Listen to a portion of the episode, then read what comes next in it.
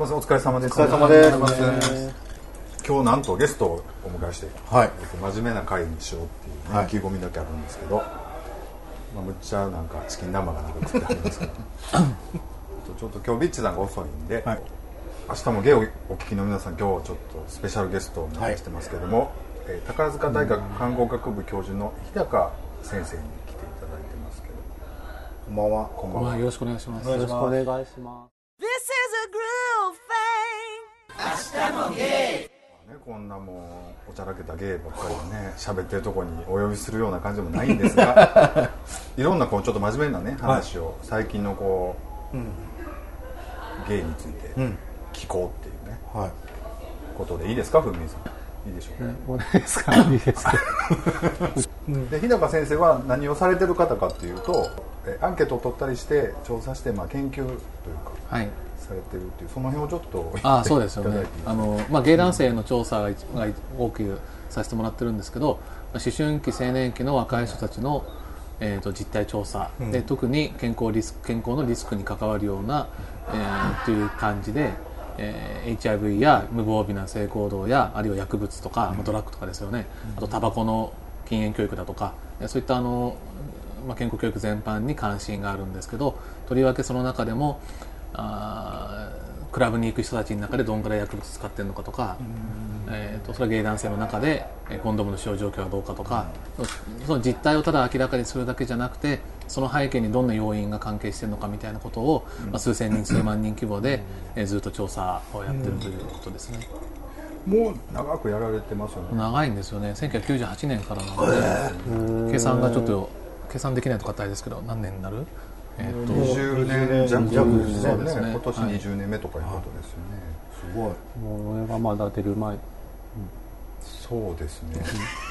何が出る前？知らん知らん。まだなんかそういうこと遠山とか。したことが知る知る前ですね。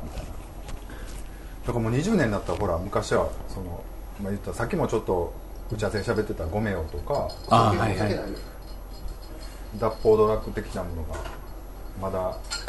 えー、とそうですそうです。あの一一番最初に大規模に調査やったのは1999年なんですけど、その時は1025人に回答いただいてアンケートにでその次2003年が2000 2000人ぐらいのあの回答だったんですけどその2003年の調査の時はもうゴメオやラッシュのことががっつりとあの回答があったような時代で、えーですね、はいでもなんかラッシュってアメリカの研究サンフランシスコの研究とかでもあのゲートウェイドラッグってやっぱりあのゲイ男性の中に言われていてで他のその、まあ、覚醒剤とかいろいろある中でそこまでいかなくても、まあ、ラッシュぐらいいいんじゃんとかあのラッシュぐらいだったらみたいなことを結構おっしゃる方とか多かったと思うんですけどでもあの入り口になるので、えーより次にとかあるいはあのやっぱラッシュを使って他のハードなドラッグにつながる場合もありますけどそうならなかったとしても、やっぱラッシュ使用状況下においてコンドーム使わないっていうふうなことは明らかに、あのあった。なので性感染症の流行はそこにあの一緒になってきたっていうところが、ありますよね日本でもね、やっぱ出たばっかりの子ってそんな知識とかないからラッシュとはこんなんあるんだよって言われたらそんなドラッグとかとは思わない。思わないよね、あまあ、ちょ今っとやってはみって言われて。まあそういう話とかよくあるからあ、うんまあ、そういうドラッグなんだと思うけど。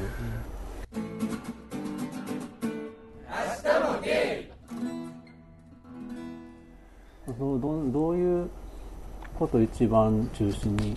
アンケートとか取ってるんですか？アンケートで、えー、と大体アンケートっていうのは過去半年間の出来事とそれからこれまでの人生どうでしたかみたいなことを2本立てで聞くんですけどなので、えー過去最過去6ヶ月間の最近の性行動だとかいうようなことを聞いたりでそれに関連する理由あ理由というか背景をお尋ねしていく場合もあればあとはやっぱそのゲイ男性はじめとして LGBT の学齢期のいじめ被害とかやっぱ高いので被害経験が、で学校教育でどんな情報提供があって、えーどんなふうに過ごしてきたかみたいなことを聞く聞いてきたこともあるんですけどで最近はまた全然違う切り口で例えば披露宴をね披露宴したいと思ってる人はどのぐらいいるかとか、えー同性パートナーシップのことが、えー自治体の取り組みとしても始まってきてるわけですよね、でそういう中でレズビアンでゲイでバイセクシャルでとかもいろんな人たちがいてその中で、えー披露宴したいと思ってる人はどのぐらいいるのかあの年齢が上の人だったらどうなのかみたいなことをいろいろ分析したりだとかしてますね、け結婚ってどん結婚式とかってみんなそんなしたいもんなんですかね？結婚というかあのパートナーシップいろんな聞き方をしたんですけど、えー渋谷区や世田谷区だとかあるいは関西では宝塚市が、あの同性パートナーシップの制度を、あね、やってるわけですけれども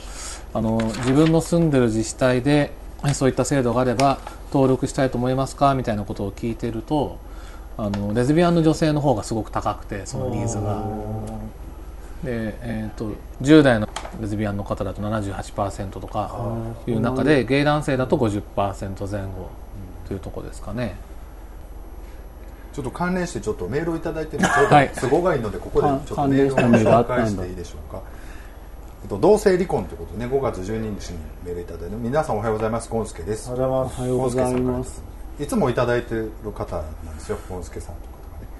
えっと同性婚をしていたレズカップルが破局したニュースがありました。個人的には不運と思っただけです。皆さんは何か思いましたかということで。これちょっと出てましたよね。あの公表がこの間しただけでもうずっと、まあ、別居状態別居状態というかもう別れて実質別れてたんですよという話だったらしいですけもうなんかあんな,、ど、まあ、なんか第1号って感じでこうマスマスコミメディアにもまあ出てたカップルがまあちょっと実はもう別れてたんですっていうことらしいんですけどね。レイズカップ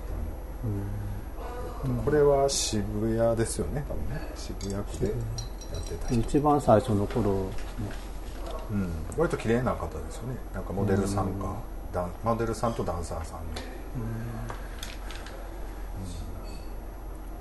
結構大々的にやった人はもうちょっと持ってほしいなっていうのはありますけど。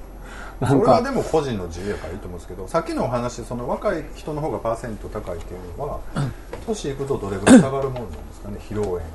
例えば披露宴披露宴したいあパートナーシップ。じゃなく、まあ、披露宴ですかね。披露宴っていうことも別に聞いていて披露宴は例えば10代のレズビアンの中でパートナーがいる人の44%は結婚パーティーや披露宴をしたいっていうふうにお答えになっていて、ゲイ男性でも40%ですね10代が、で10代40%に対して20代のゲイだったら 32%30、30代だと 29%40 代だと18%というふうに、まあ、恋人がいる人でもどんどん、まあ、少しずつ減っていくんですけど、なので、えー逆に恋人がいない人であれば、またもうちょっと気持ちニーズは低いっていうことはありますけど、それで恋人がいて今のその人と披露宴したいかってみたいな質問になるってことですか、えー、と恋人が恋人がいる人に聞いて聞たってこるそうですね。はい。披露宴やから結婚したいのとはまた別なのなんかその自治体の持ってる制度としてそこにえー登録したいとかあの公に認められたいっていうニーズの人ととにかく披露宴をしたいパーティーをしたいっていう人たちはあの被る部分もあると思いますけどあの違うし違う部分もねあるんだと思いますけど。若い人とかだとやっぱりそんなに結婚あ今よくあるなんやろこういう保証が欲しいから結婚したいとかそういうんじゃないですね。うん、どうやろうなでもな。今若い子でもしっかりしてるけどな割と、うんそのポパートナーシップの場合も同じぐらい下がる感じなんですよね。えー、と年齢によってどうかということですか？例えばですね。20代の時で一生添い遂げようってやっぱ結婚するのかね、いやー実際のパートナーシップもこのゲイ男性であれば10代の50%が利用するかもって言ってるんだけど、これは20代になれば43%、30代で37.9%、40代で 30%50 歳以上で29.6%っていうことなのであの右肩下がりに、まあ、階段下がるようにでも僕の感覚では割と高いよねそれって、なん。かそんなにあると思わなかった、20代とか。なんかこれまでの調査でも本当何万人ものゲイ男性、バイセクシャル男性にお答えいただいてますけど、ざっくり大体いつ聞いても恋人がいる人っていうのは40%強なんですよ。でなのでそう見ればあの決してひ低くはないんじゃないのかなみたいな。そうですよね。その、まあ、40代、まあ、僕の世代でもににの恋人いたら2割ぐらいはそういうパートナーシップ制度を使ってもいいっていう。えっとね、恋人いようがいまいが関わらず3人に1人はあのここで制度があれば使ってみたいっていうふうに40代言ってますね。ただ披露宴になるとやっぱり若干。披露宴はね分かりますわ。だってそんなんしたないしっていうか分かれへん。あそう披露宴は20%切ってますね、40代だとね、なんかしたいですか？僕行きますよ。いやしたくないです。どっちかやったらしたくないかな。なんかまたそのロールモデル的なものがあんまりこう少ないから、どういう披露宴っていうのな時にあんまり見えないのは正直彼氏まあそのパートナーをしょうみんなに紹介する場みたいな感じそうやろうね。だからそこでその両親とか、まあ、兄弟とか、まあ、どこまで親戚呼ぶかは微妙やけどそれはすすごい幸せなことだと思うけど全然そういうの想像できないというか大変やなとしか思わないから、うん、若い時の勢いがある時の方がまあやりたいよなと思うのかなと思うんですけど、いろいろいろ考えてしまいそう相手の親のことだったりとかね。あと職場の人呼ぶのかとかね、うちあのね。うちの親と向こうの親のそのねどんな関係なんだろう。そう気まずってしゃあないのね。いろいろ考えてしまうそうやね、うん、確かにうん披露宴やってずっと付き合ってるんやったらいいねんけど、まあ、すぐ別れる人多いとなんか全部やってまあなんか最初の方の人は真面目なのかなと思ったけどいっぱい別れる人いるとなんかあまた別れるんやろうなってみんな思いながら 来るんじゃないかと思って、どうかなでもそんなん考えてやらんでもええと思うけどな。自分勝手というか、やりたければやればいいしやりたかったと思いますけどね。まあ、のんけのカップルでも結婚って勢いって言いますもんね。あの普通に結婚制度があるんやったらまあやってもそういうのあってもいいかなとは思いますね。まあねでも他の制度がついていかないじゃないですか。やっぱり戸籍どうするねんとかね。なんか名字どうするねんとかということでまあだからあのレズカップルの方は別れちゃったんだけどどう思いますかっていうことで風味さんじゃあ一言ありますか？いやだからなんかああいうふうに大々的に有名なカップルが別れちゃうとなんかやっぱり簡単に別れんねんやんと思われるから思われるから 気をつけろって。もうちょっと長引いてほしかったなと思う。思ううん。それは。その人の買ってたらちょっと思えないあんな本前出してなんか。まあ、あの本が原因やったって出てましたね、うん。そう。うん、あんまりこう承諾得ずにだってあれ見たら一般の人絶対その結婚したいだけやんと思うやん、うんひびが入った原因あそうなんですね。書いてたのうあんまりやっぱ責任感を感じてほしかったやっぱり。いやいや感じてほしいじゃん。そんなあんな結婚制度がどうとかそういうふうに言って大々的にやるんだったら、うん。普通にただ結何もそんなん言わないで結婚するだけやったらすぐ別れても別れたなと思うけど、まあでもいろいろ葛藤はあったと思いますよそれは。うんでもあの大きくなってそれを見たみんながちょっと勇気づけられたっていうところも、ねうん一歩前出れる人もおったやろうし、いいんじゃないですか、あとは本人が別れたら別れたで、うん。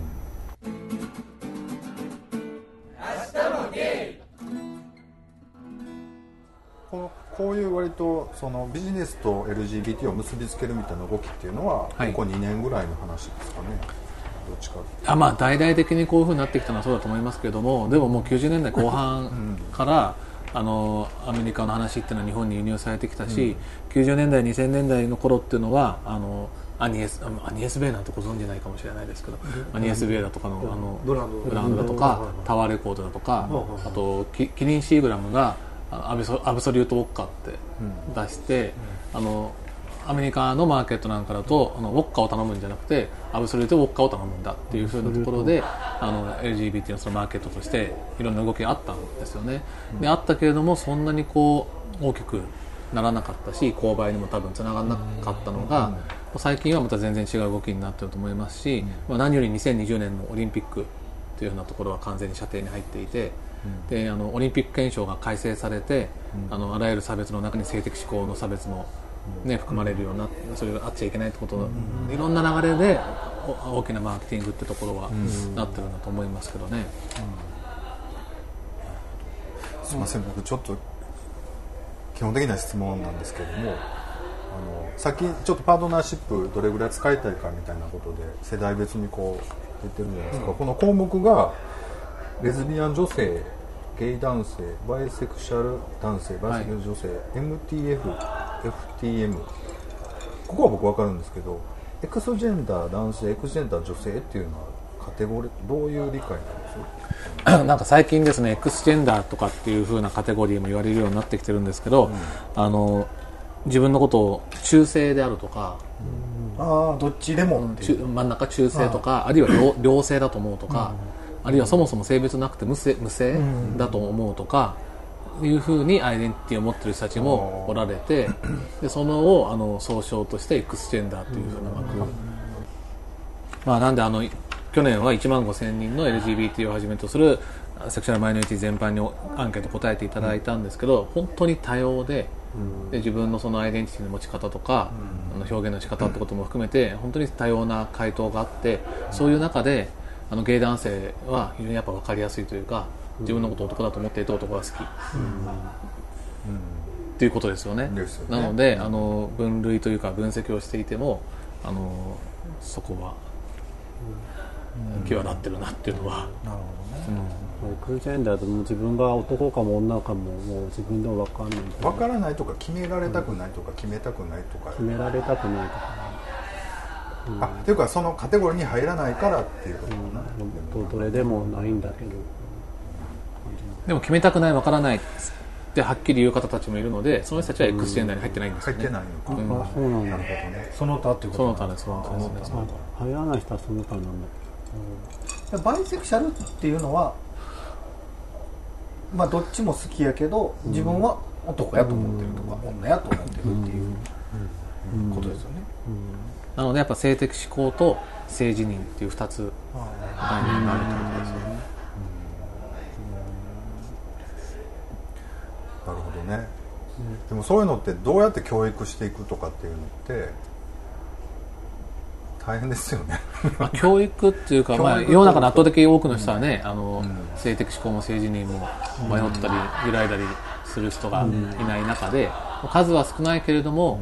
えーいると。でその数の少なさが教室に1人か2人はいるぐらいじゃないかっていうふうな推定値の中で、まあ、文科省からのいろんな文書もあるので、えーそこに取り組んでいきましょうってことは、あのこの数年あの注目されてるところですよね。そうですね。でまあに20 2020年のあオリンピックのことも当然はいはい。いろいろそういうあの遅れてないですよみたいな アピールもいりますよねもちろんね。そのタバコの問題なんか今すごいやってますけど、うん、なるほどね、今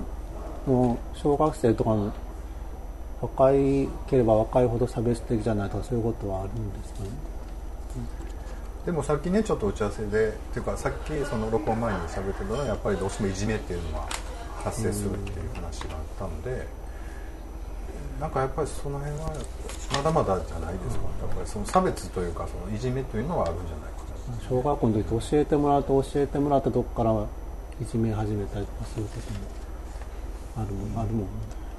そういうの教えあそういうゲイっていうのがいるよとかレズビアンっていうのをそういうの言われるとをお前そうちゃうかって言っていじめるんじゃないか差別しちゃダメって言われ逆にそういう人をいじめるようになったりとか。なったりとかするから教えない方がいいんじゃないかと。そうそう違う。いやそういうのでいじめが出る出たりもすることもあるんやろうな。あの教育とかはしてほしいけどそこからいじめあの多分ですね、教育であろうとなかろうともういじめは始まってるんですよ、で教室でいじめはあって、であのだから子供たちの中でちょっとした違いだとか差異をそこを捉えてガーってやっぱそこに、子供であればあるほどとか若ければ若いほど、ある意味残酷で,、でそれを露骨にやってくるので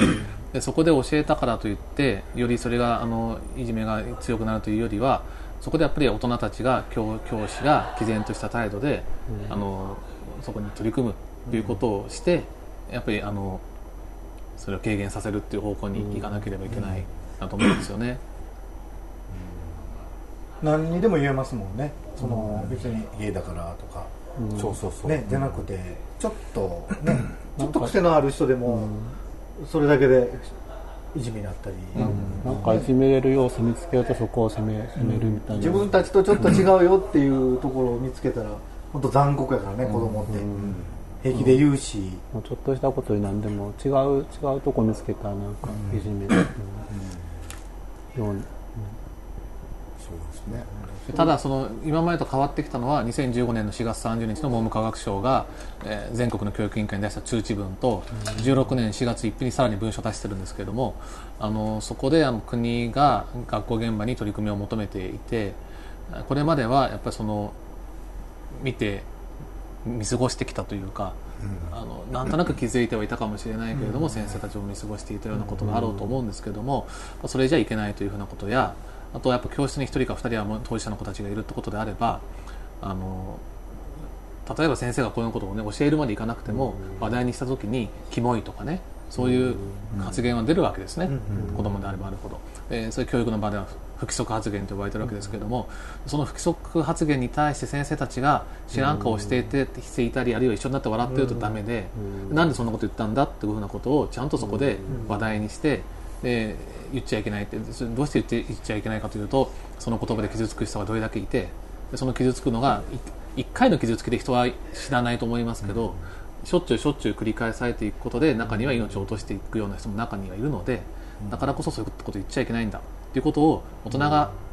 どう示すか、それを繰り返すことで息を潜めているクラスの中にいる当事者の子たちは、ああやって戦ってくれる大人がいるとか、守ってくれる人がいるんだってことが伝わっていくんだと思うんですよ、だからそれは教育の場でやんなければいけないことと思うんですが、なかなかやっぱ教育委員会壁が厚くて高くて、あのそれにこう取り組んでいけてるとこばっかりじゃないのでなので今なおいろんなあの課題があるし、いじめ不登校自傷行為ですよね、で自傷行為も刃物で自分の体を傷つけるっていう風な当事者の若い子たちやっぱすごくたくさんいて、他の集団に比較をするとやっぱ何倍もその経験率が高い、なので,、えーでそこをなんとか乗り切った大人たちが芸男性であればいろんなことがあったけれども今乗り切った、で元気にやってる方たちももちろんおられますけどあのトラウマじゃないけれども、昔の時のしんどさだとかいろんなことがあの今の生活にじわじわとちょっと影響してるかなとか、で影響してることも気づいてないけれどもどっか自暴自棄な気持ちの背景にはそういったことがあるかなみたいなこともやっぱり研究で分かってきていて、なのでフォーカス的なその関わりというか教育っていうのが必要なんだと思うんですけどね。やっぱり先生の育てる時にそういう勉強をしていかんだんなそうなんですよ、だけれども教育学部のな教員養成課程の中でカリキュラムに入ってない。んであすね、それは教員だけじゃなくて医者や看護師や臨床心理士だとか多分専門職一般に絶対このことをセクシャリティのことを入れなければいけないっていう風な、そういう国のカリキュラムになってない。で大きな大学で少し余裕があるところはそういった授業もね取り入れたいとかいうのもあるかもしれないんで、まあおっしゃるようにその教員養成課程の中でしっかりカリキュラムに盛り込んでいくってことは、あ必要な取り組みですよね。去年ぐらいの、えー、と東京レインボープライドかパレードかなんか名前がありますよね。あれの時にラジオ番組で言ってたのがその思春期にそのセクシャリティで悩んじゃうとすごく学力が落ちたりとかして、そこからの人生設計的にすごくこう不利な不利不利って言ったら変だけど、まあ、そこからちょっとやっぱりこう、ストレートだったら悩まないようなことにすごいかかずらってしまって、すごく成績が落ちたりとか、まあ、不登校になったりとかするんですよ。そうすると中学高校で不登校になるとそこからのキャリアキャリアっていうのかな。その仕事場で働くまでの流れがすごく悪くなってしまうのが、やっぱり一番問題じゃないかみたいなことを言ってて、まあそうあそうかなと思って。でもそれって個人差があるじゃないですか。その悩み方というかがっつりもう自殺考えるぐらいまで、まあ、家庭関係もあると思うんですけどその個人差があるんで僕なんか割とまあぼーっとなんか そのまま来たんで、まあ、なるようになるからいいかなみたいな感じも半々ぐらいで思ってたんで、まあ、ね悩まなかったわけではないけどだからすごく悩んまあちょっと今遅れてるビッチさんなんかは割と悩んだタイプって言ってたんででキャンディーちゃんなんか割とその辺はもう普通にスルーしてやってきたタイプというか、そんなに悩むっていうまでいかないまあのんけな感じだったんでしょ？そそれ以外の悩みがいっぱいあったんで、ね、自分のまあ体の悩みってそんななかったかな、いろいろ悩み事あったんで。そうですよね。だから難しいですね。なんか一般化できないというか本当に人それぞれにあるんで、ただその個人差があって人それぞれであの悩みながらもあのそれほどつまずかずに来れた人と、がっつり大変だった人と、ただいずれの場合も本当に困った時に誰に聞いたらいいかとか、あその情報が圧倒的にこの少ないっていうのがやっぱマイノリティの置かれている社会的な環境で、じゃあインターネットがこれだけできて時代も変わって良くなってるのかといえばこの情報をこう探し出して選び出す力ってことも同時に身につけないといけないわけですよね。なのであの選択肢がよりたくさんあった方がいいわけですけれども、でそれ情報も含めてだけれども、あの昔が大変で今は少し楽になったかというと一概にそうとも言えないかなっていう。で今でも今の10代の子とかも大体そういうゲイの人とか普通にいるっていう認識の人は多いんですか？ね多分そのいろんな調社会調査ありますけどよより若い人の方が同性同士のパートナーシップだとか結婚もよりこう認認めるじゃないけど賛成っていうふうな人たちが明らかに多いのでそれは連動してのことだと思いますしあとはやっぱカミングアウトされるされた経験もあの年齢上の人に比べればね今の若い人の方が多いと思うので、それは同時にあの自分のことを正直に言える当事者たちが、あ以前よりは増えてきてる、だから状況は必ずね本当に変わってきてるんだとは思いますけど、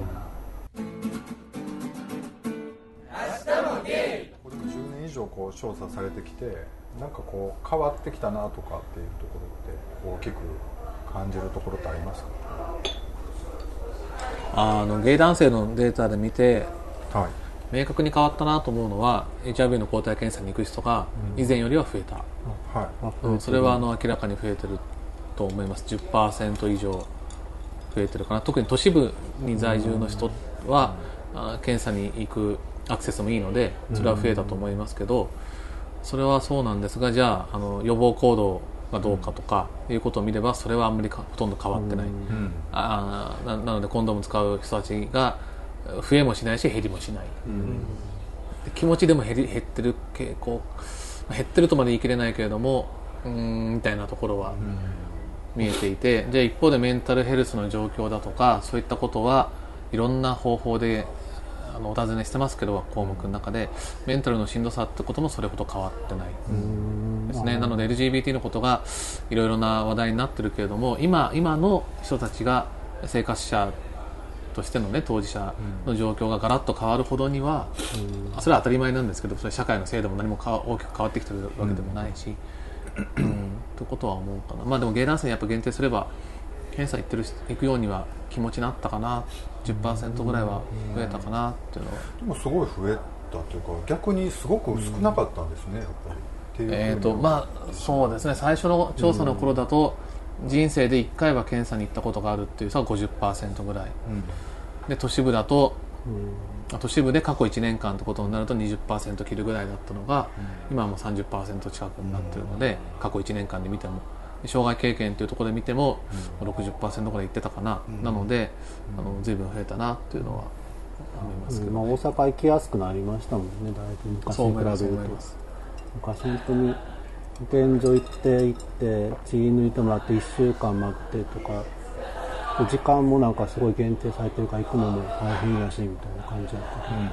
けど、今吹田市はそうですけどね結局。一緒ですけどね、まあ、でもまあ、と大阪市内だったらそういう近場で大変やったらちょっと、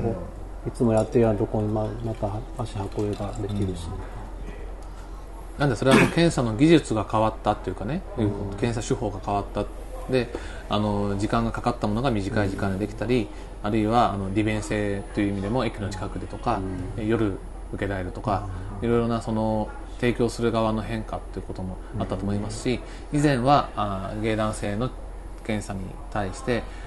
ちょっと余計な一言言っちゃった検査担当者とかがね、もう今ずいぶん減りましたよね。で本当にフレンドリーに丁寧に対応してくれる、してくれるというかするそのサービス提供者が増えてるっていうようなこととか、いろんなことが連動して今の環境検査環境になってることですよね。ちょっと HIV とか例えば梅毒とかって結構最近増えてるっていうニュースが結構あるじゃないですか。その辺はどういうことというか世の中全般的に梅毒増えたってニュースありますよね、でもゲイ男性の中はもともと増えてたんですよ、とっくの昔から、もう90年代後半から、で今今もそこは変わってない、でゲイの中での流行は梅毒と B 型肝炎と HIV なんですよ。性感染症、でそれはもともとあってただ梅毒の最近の流行は女子の間にも増え始めた。というところで結構ニュースになってる中ななので。男女間にもあんま使ってないってこでその辺はね、いろんなあのはっきりとしたまだあの裏付けが取れてないんですけれども、ただ梅毒の場合はコンドームだけじゃ防ぎきれない、ちょ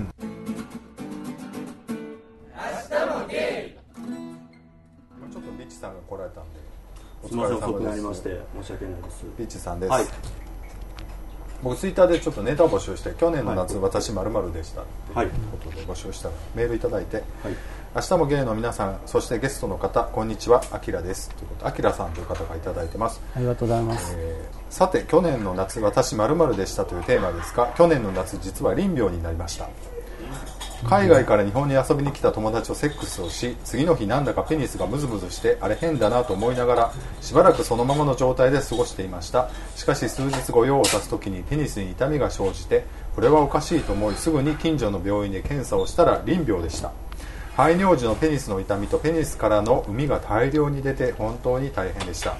点滴をして治療後1週間後と2週間後に再度検査をしてもらいお医者さんからもう大丈夫と言われやっと完治しました。自業自得ですが本当に大変で用を足すのが億劫になっていました。と同時にセーフセックスがいかに大切かを今今更ながら痛感しました。その経験以来定期的に性病と HIV の検査を受けて必ずコンドームをつけてセックスをしています。臨病は自分みたいに症状が出る人もいれば友達のように症状がない人もいるみたいで症状がないから臨病に感染していないというわけではないみたいです。友達も帰国後病院で検査をし感染を、えー感染していたらしく訪問に感染していたのだろうと医者に言われたと言っていました。また最近は薬に耐性を持っているらしく薬を使ってもなかなか治るのが難しいケースもあるみたいです。去年の夏は大変ですでしたが今年の夏はセーフセックスで楽しい夏を過ごしたいと思います。皆さんも楽しい夏を過ごさ過ごされますように。ではまた次回メールさせていただきますということです。メールをいただいてます。ありがとうございます。ありがとうございます。ということで、林業。今その日高先生から話を伺っててやっぱりゲイの間ではまあ性病もずっと割とコンスタントにあると。梅毒も HIV もだからやっぱ気をつけないといけないっていうところになるんですかねやっぱりね。その不特定多数とするというか。いやなんかあの不特定多数それは人数が増えれば増えるほどリスクは高まるとは思いますけれども、うん。でもあの人数どれだけ増えても毎回必ずコンドームを使ってるとか、あるいはでもオーラセオーラルでもコンドーム使うことをどれだけの人ができてるかっていうと、多分それは相当低い低いですね。ですよね、だけれどもだから不特定多数で人数が多いから危険というよりは、人数がどれだけ少なかろうが、リスクのあることをしてればやっぱり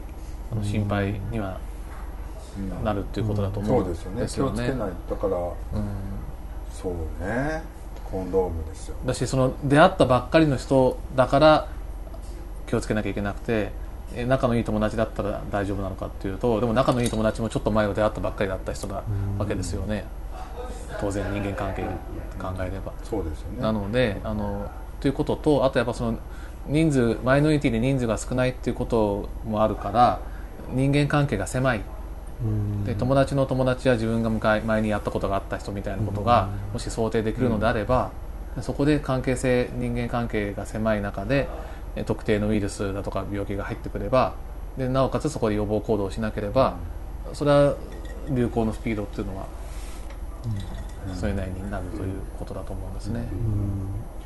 なんかみんな話聞いてるとなんか言葉の選び方が正しいかどうかは別としてなんか、まあ、性善説と性性善説とで性性悪説的な感じというか、僕が出会う人は病気なはずがないみたいななんか妙な自信とか思い込みみたいなものがある人といや高い確率であるだろうみたいにまあ疑ってる人みたいなののなんか価値観というか考え方の違いってすごくみんな話してると差を感じて。でやっぱりそのいや自分は大丈夫と思ってる人はなんか久々に会うとなんかもう見るからに今病気と戦ってますみたいになんかやっぱり今すごくやっぱり身近でも病気と戦ってる人って多いなっていうのをこう本人が言わないまでもすごく感じるんですよね。でやっぱりそういう人を遡っていくと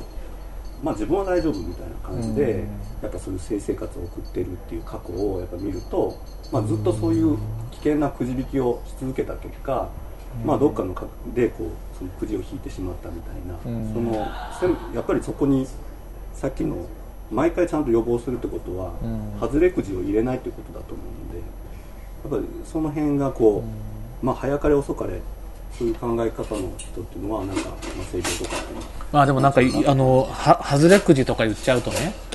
HIV 陽性だとかあるいは性感染症にかかったことが外れみたいな、えー変にこうなってもまあだから表現のことは、あのともかくとおっしゃったけれども、あの例えば HIV のことでいけばあの陽性であることが分かって、えー薬ちゃんと飲んでれば、もう相当コントロールできる、で人にうつさないぐらいウイルス量を体内から減らせることになっていて、あのということがなかなか逆に知られてないみたいなところがあると思うんですよね。でそそそこの情報がね多分決定的に不足していて、うん。あのいろいろなサービスが例えばあの LGBT 向けのサービスが始まっている中でえー出会い系のアプリを作った会社があって、そこが HIV にかかっていると入会お断りみたいなことをね、言ったとかっていうようなニュースが出てましたけど、でもそれってあの根本的なことにやっぱり理解がないというか、そもそも感染症で感染してるかどうかってことはわからないわけですし、でみんながみんな検査行ってるわけじゃないですし、っていうところもそうだしで仮にかかってたとしてもどれだけ今コントロールができていて、でその、ね、相手にうつさないっていうぐらいの,、うんよね、その治療効果が上がってるわけですよね。なんかそういう話とかもいろいろ包括的に伝わっていけばいいのになって思うんですけど、今それであのちょっと飲んどけばなんていうんですかね予防できるような薬もあります予あ防それはっていうかあのはいはい。でそれがタイでちょっと安く買えるみたいなのがツイッターで回ってきたんですけど、なんかだからその正しいかどうかわからないけどもなんかこういろんな情報がやっぱり流れてきてて、でも結局はやっぱり自分がこう当事者にならないとまあ何でもそんなもんですよね。なんか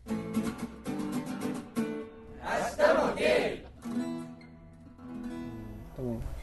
テレビとかいろんな病気の特集するけどあんまり HIV ってやらないですね。いやもう本当にメディアがあ取り上げない HIV のことは今はもうね、なんか取り上げちゃダメとかあるんですか？そんなことないと思いますよ。あの取り上げなくなってるだけで。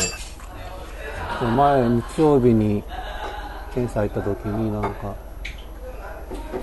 HIV はあの感染してすぐの時が一番人にうつしやすいって教えてもらったの。も全くそれも知らなかったし、まあ薬使ってるともでちゃんとコントロールできてる人やったら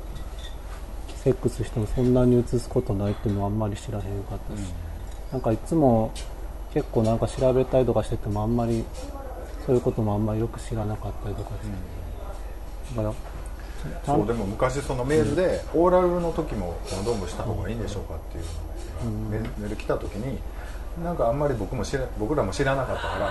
まあ可能性は低いやろうけどまあした方がいいんじゃないかみたいなもやもやってこう喋ってたと思うんですけど、あでもそれは HIV に限定して言えば、えー、と相当リスクは低いけれどもそれは口の中で出されない前提の話とか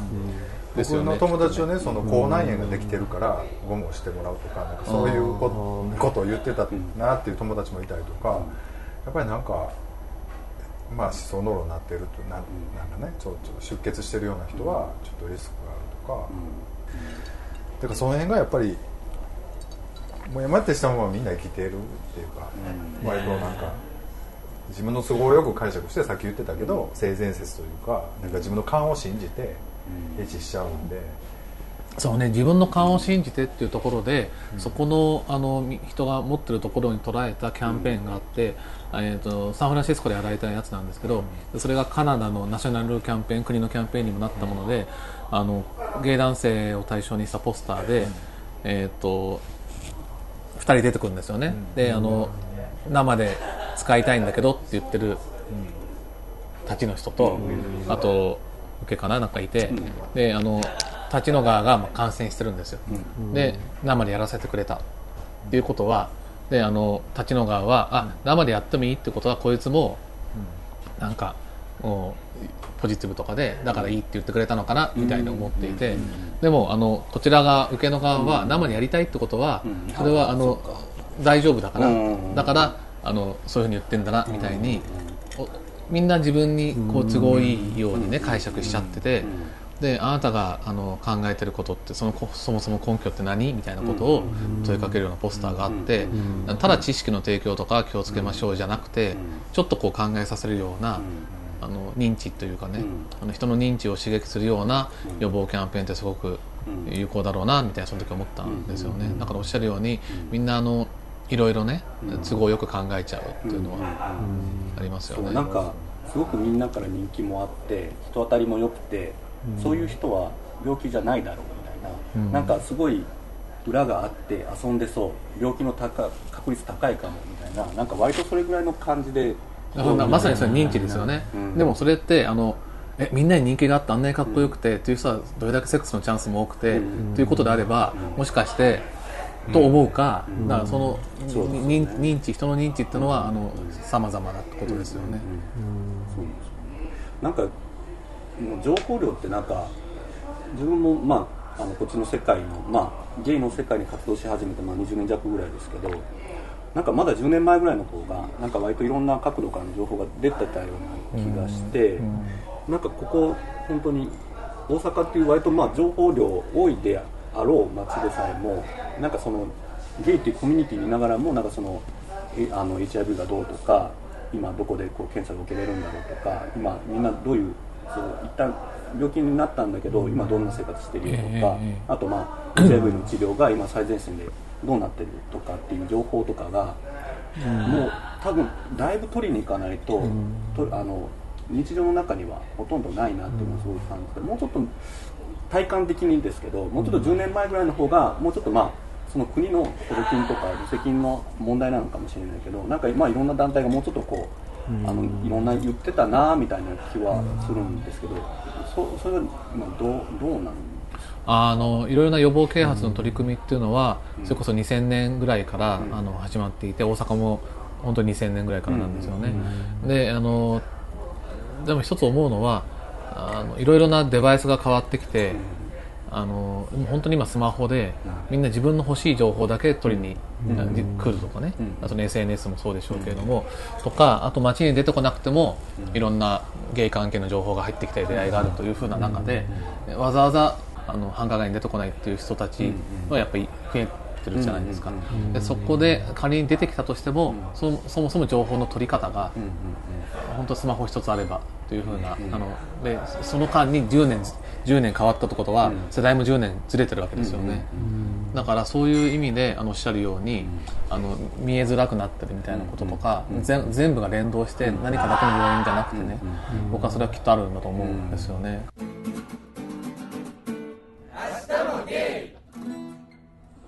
なんとなくこう今社会自体がその LGBT 自体をこう産業的に襲うっていうか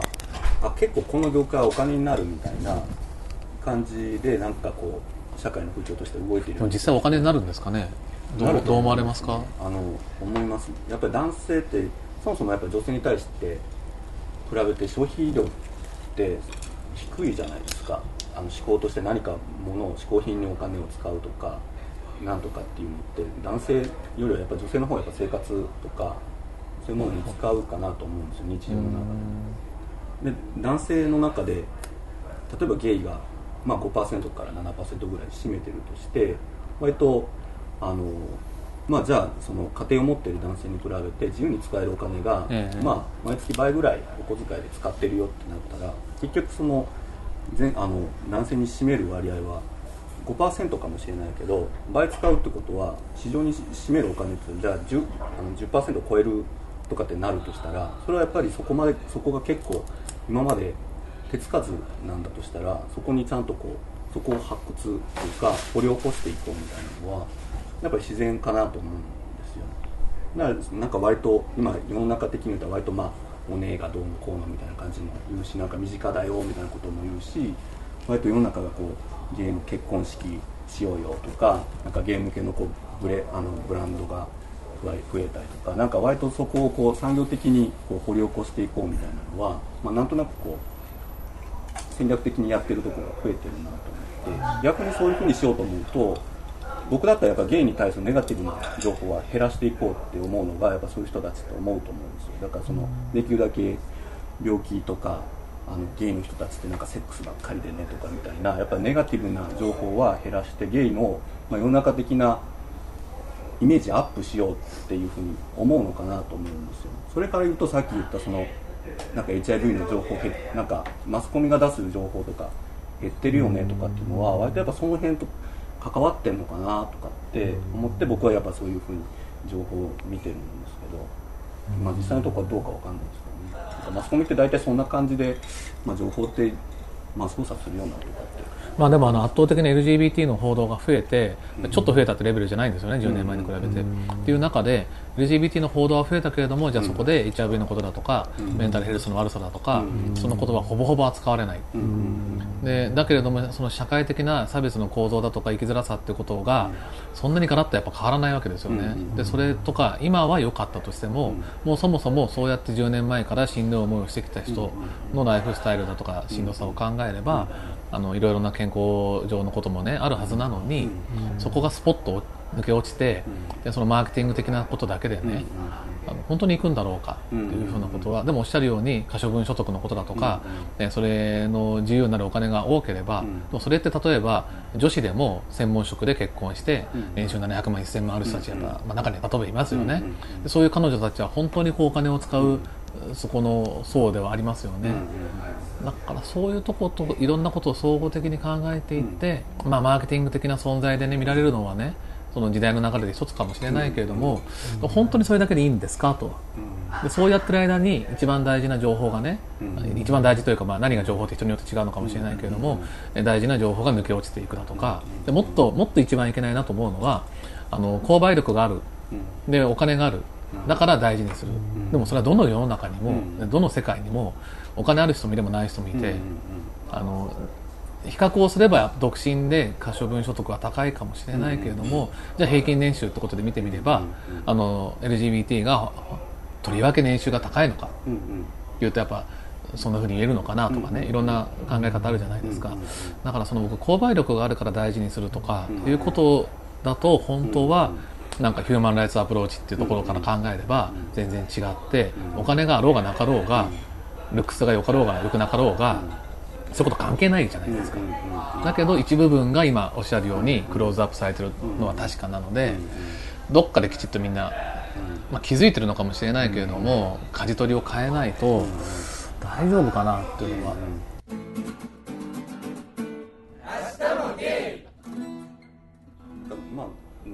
順番がやっぱり本当はやっぱり制度とかいろんな法律面が整ってそこに産業がついてくる方がもちろん理想的なんですけど、やっぱり日本ってやっぱりそもそもが異なかれ主義だしやっぱ臭いものには蓋したい国民性でなんとなく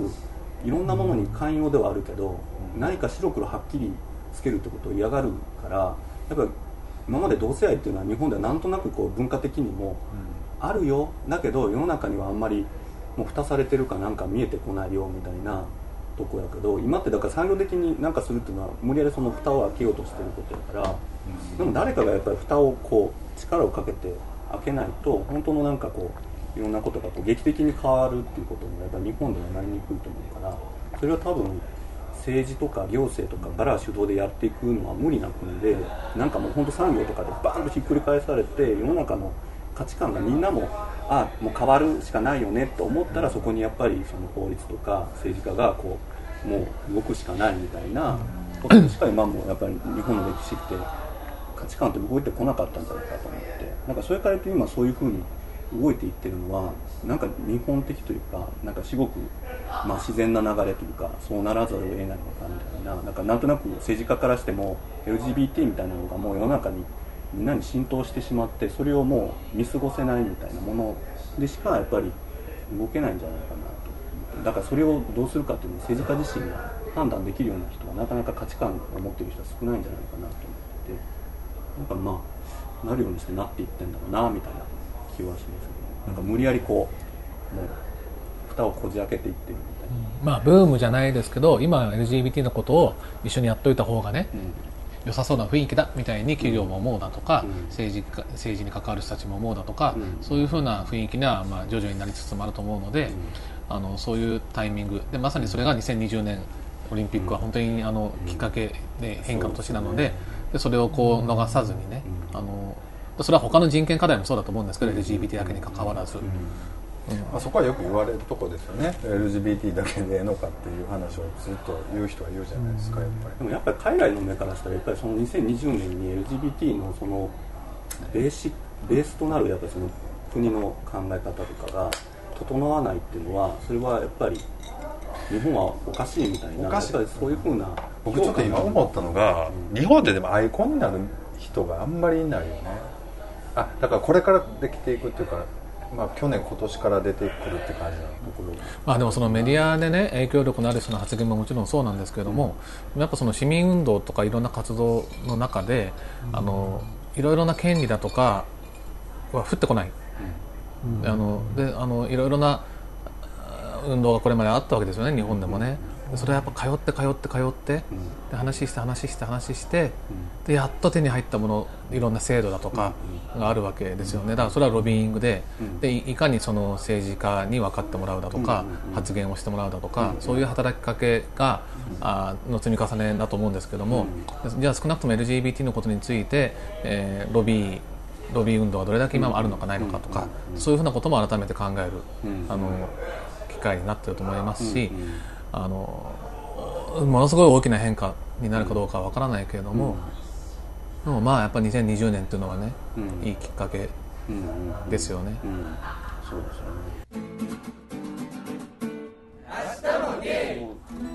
地方とかの政治家とかでもやっぱりそれを公表して活動まあしてる人もいるししてた人もいるけど意外とじゃあその LGBT のコミュニティから熱烈な支持を受けたかっていうとなかなか大きな流れは今までないなっていうのはすごく思ってなんかすごく冷めてるというか LGBT と政治っていうのがなった途端に意外と当事者がの方こそなんか冷めちゃってるみたいね票が割れますよね。でなんかやっぱり身近な人とかにやっぱその最前線になってこう戦ってる人たちを見て結構みんながこう否定的っていうかいやそんなことをしてあんまりこうあ荒立ててほしくないみたいなっていうことをやっぱり若い世代でも言う人が多くてでも今自分がたちがこういうふうに自然にできてるいろんなことも結局今まで何十年とこう本当に動いた人がいてあの今当然にできるようになってることっていっぱいあるから、うん。なんかそういう過去の運動とかそういう実績とかもなんかもっと当事者が知れたらいいなとは思うなんか知らない。多分本当に裏で動いてる人とかそういう各地でいろんなイベントをやってる実行委員の人の声とかも今なかなか当事者に届いてないなっていうのがもったいない気がしますいやあの僕はずっとインターネットインでターネットのあのアプリに広告を出したりとバナかーを出してってことそうです。バナーを出してあの答えていただくっていうところで本当にもう何万人の方にも答えいただいていて。それはあの期間を決めてっていうことを期間決めてです。はい決めそうです。そうです。てやってはられるってことですよね、はい。でもなんかそういうのがあのなんか普通に生活してる中にこう手元にポッとこう届くとかっていうのはなんかすごくいいなってなんかいあのなんか研究の世界で特にゲイ男性の調査なんかで言うのは、あのいわゆるゲイ男性の名簿っていうのはないわけですよ、だからランダムに答えてもらうってことができない。っ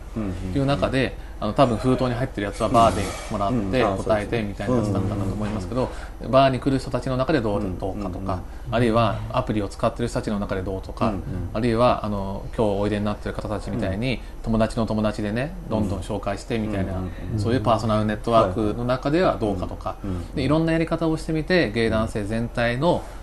雰囲気とか動向みたいなことがね、あの調査で明らかになっていけばなと思うんですけど、なのであのいくつかの方法で調査のやり方があればいいと思うんですけど、あので多分今日聞いていただいている中でもアンケート答えたって方はおいでになると思うんですけど、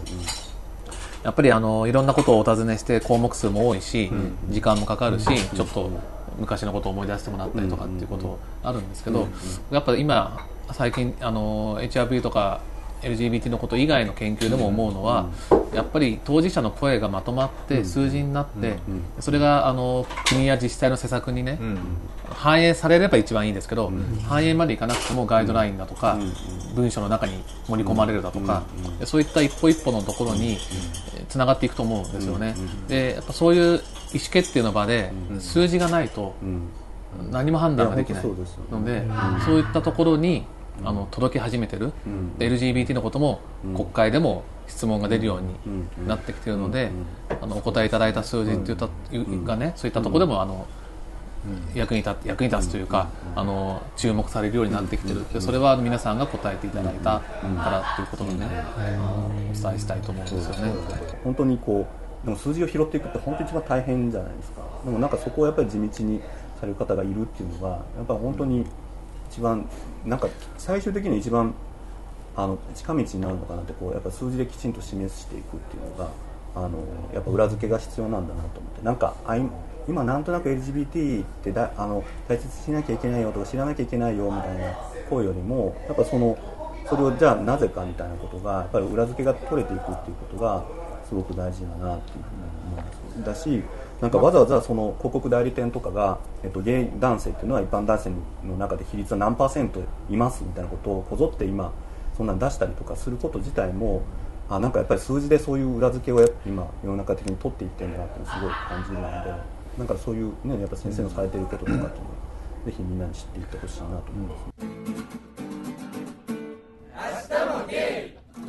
アンケートをね取られてるということでそれが、まあ、実際どういうことに使われるとか、まあ、どういう意味があるのかっていうのは、多分アンケートを答えてる人はまあなんか漠然と答えてるとか、まあ、なんか面白そうだからっていうモチベーションだったりすると思うんだけど、やっぱりそれは最終的には数字としてまとまって、まあ、傾向とかそうどういうところが、えーどういう施策に、えーこういう予算が必要とか、そういうところにも活用されるっていうことは、やっぱりこう社会参加する一つの形だっていうことをやっぱりちょっとお伝えしたい方がいいのかなっていう。いや本当そうですね。であの皆さんが望んでいるようなスピードで社会は変わってないかもしれないですけど、でも本当にその調査の結果ってことは注目をされて、でその数字でもっていろんなことがね、考えられるように、でまあ、特にこう、はい。もう20年近くそういう活動されてると時系列でいろんなことがやっぱり見えてくる中で,、でまあ、何回も言ってるけど、まあ、2020年に向けてやっぱりこう動きがどんどん速くなってくる中でっていうことだな、そこでやっぱりなかなかその一般のゲイが政治家にロビーングなんかしないで事務所に電話かけないるわけないじゃないですかやっぱりね。そんな敷居高いから。でもやっぱりアンケートにはちょっとコメントつけ付きで答えれるわけだから、やっぱりそういうのはやっぱり意味があるということを伝えて今日の会は大成功と本当ですいいかなこれ。それは先生が決めることじゃないですか？まあちょっとまたまた来てください。ちょっとちゃんと勉強します。まあでも今日楽しかったです。勉強になりました。ありがとうございありまがしとうございたます。明日も出る